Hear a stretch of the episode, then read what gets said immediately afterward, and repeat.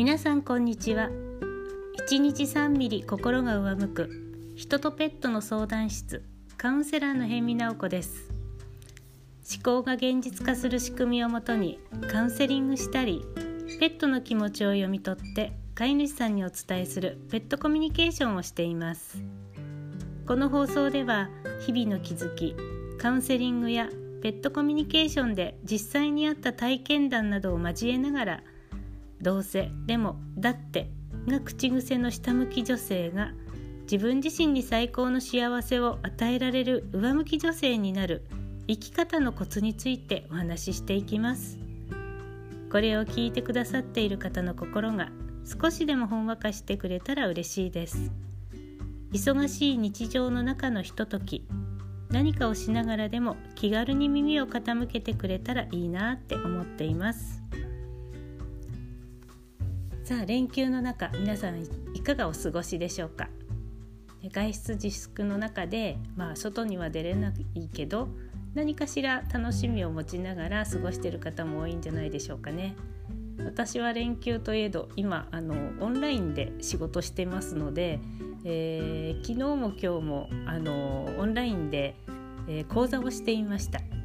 でその講座はペットも飼い主さんも幸せになる思考術っていう講座なんですね。あのペットに出ているいろんな問題問題行動やペットのこうちょっとしたあこんな風になってくれたらいいのになとかあと病気とかそういうものが実は飼い主さんの思考があの元になって作られているんだよっていうのをこうこうなんか体験していただく講座なんですよ。で自分の心の内ってあまりよく分からなかったりしますけどペットのそういういろんな行動とかね通して見ていくとすごく分かりやすく出るんですね。でそれをねあの講座の中であの自分の本当の心の内をこうペットを通して見ていく方法があるんですけどあの一緒にこうね受講生さんと一緒にやっているっていう感じなんです。で昨日の方は猫ちゃんとワンちゃん2匹を飼っていらっしゃるあの飼い主さんがこう参加してくれましてなんかあの猫ちゃんがもう所構わず甘えてきて困るんですよっていうで講座の中でもねもうニャーニャーニャーニャー泣いていてあの自分を構ってくれないことにすごい訴えをしてましてもうこんな感じでお話もできないんですなんて言いながらねあのやっていました。でそんな気持ちもねじゃああのそんな猫ちゃんに何て言いたいかな？みたいな感じからね。あの自分の気づけなかった心の思いに気づいていくことを講座を通してやっているんですね。でどうしてそんな風にペットたちに自分の心が出てしまうのか？自分の心の内が気づかなかった心の内がどんな風なあな心の仕組みで出ちゃっているのか？なんていうのを講座の中でもね詳しくお伝えしています。あのなんかね面白いんですけどペットに出ている困った行動ってあの飼い主さんたちって困ったって言いながらなんか嬉しいんですよ。なんか甘えすぎていたりえー、っとなんかご飯の催促がうるかうるさかったりとかあの行動としては困るんだけどでも仕草が可愛くってやっぱりなんか許しちゃうんですよとかあんまりまずいこと悪いことだって思えないみたいなね発言がねやっぱり皆さん言うんですよね。でやっぱりそうやってなんかね可愛いって思って愛してるって心ってすごく大事なことですよね。あのでもそれとやっぱり問題なければない方がいいですよね。お互いに幸せになっていける道があるとしたらやっぱりそっちの道を進めていった方がペットもやっぱり苦しくないし私たち飼い主さんも幸せになりますよね。私はやっぱりどちらかというとあのペット重視な方なんですねペットコミュニケーションずっとやってきたのもあってこの子たちが幸せになるにはどうしたらいいんだろうってこうペットコミュニケーションしながらずっとずっとすごい考えていたんですよ。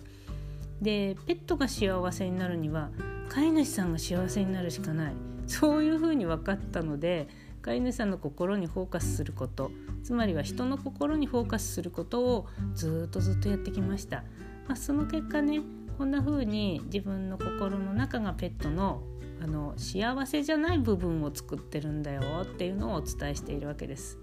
だからペットがどんどんどんどんあの心が穏やかになっていくこと。そしてなんか幸せな顔が増えていくことっていうのは実は飼い主さんが幸せになってるからなんですよね。うん、なのでそこを目指してね今あの思考の思考術ペットも飼い主さんも幸せになる思考術をお伝えしています。はい、あのそうやって来てくださってる方ってあの本当に面白いくらいあのなんていうのかなあのペットを通して自分の嫌な部分っていうのを見るわけですよ。わがままだったり身勝手だったりあのなんか自分本位なところとかあとすごくこう、うん、なんかあのやめたくてもやめられない部分とか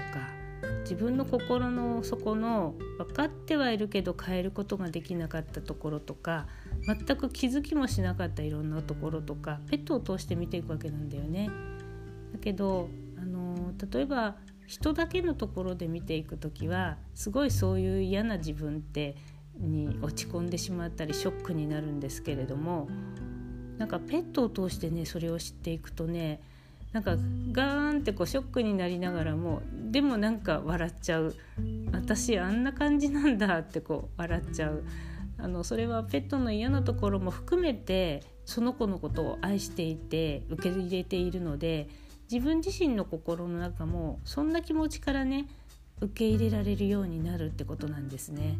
だから私はペットを通して見ていくこの自分の心の中ってあのワンクッションペットが入ることで実はどんなことも受け止めていける力を引き出せるのかななんていうふうに思っています。うん、なので自分だけの心の中を見ていくよりはペットを飼ってらっしゃる方はペットを通して自分自身を知っていくっていうことの方がなんかあの嫌な自分も見るんだけれどもでも私ってあんな感じでこう見えてるのねってくすってこう笑っちゃうようなねそんな受け止め方ができできてくるんですね。で実はね潜在意識が変わる時思考が変わる時っていうのはあのこのくすって笑っちゃうぐらいのね受け入れ方が一番変わる時なんですよ。あのいや私は変えなくてはいけませんもうダメだこんなんじゃダメなのって言って頑張ってるうちって全然変わらないんですね。もうそれはなぜかというと心の中で「でも変わりたくないです」っていう抵抗感が出ている時なんですよ。だから心が重たい時本当の自分を見つけてしまって心が重たい時っていうのはまだまだ受け入れたくない時なので実は思考は変わっていかないんですね。でもあのそんな自分をねくすって笑っちゃうぐらいにああ本当に私こうなんだってこう受け止められた時が実は一番こう肯定しながら自分自身を受け止めていけてる形なのであの軽ければ軽いほど受け入れが進んでるってことになります。だからねあのペットを通してこう見つけていくとそこをなんかね抵抗感なく受け入れてくれる方が多いなっていうのを講座を通して感じています。でそんなことしていくうちにね本当にねペットたちの行動が変わってきてあのあなんかすごい最近暮らしやすくなりましたとかペットが前以上にもっともっと可愛くって愛おしくなりましたとかね私もこの子も私なんだなって思うとより親近感が持ってったりなんかね親密な気持ちになってね本当にこの子と一緒にいてよかったなって思えるんですなんていうねあの感想もいただいています。はい、なんかそんな感想がね私の励みにもなったりします。えー、なんかうちの子も本当に前はいたずらっ子だったし大変なこといろいろあったんですけど自分の私の思考を本当見直してったら今本当おとなしいしなんかなんて言うんだろうもうなんかね本当可愛さが増してくるんですよ。うちの子っていい子だなってなんかこの間もしみじみなんか夫と言ってたんですよね。かそんな親バカですけれどもその親バカさ加減もなんかただただ自分のこう都合のいい親バカではなくて本当に自分の心を見直した上で変化したものを受け止めていくなんか可愛さに変わっていてこんなことが皆さんに伝わったらいいななんて思っています。はい今日はね、えー、ペットも飼い主さんも幸せになる思考術についてちょっとおしゃべりしてみました。最後まで聞いてくださってありがとうございます。今日はこの辺で終わりにします。ではさようなら。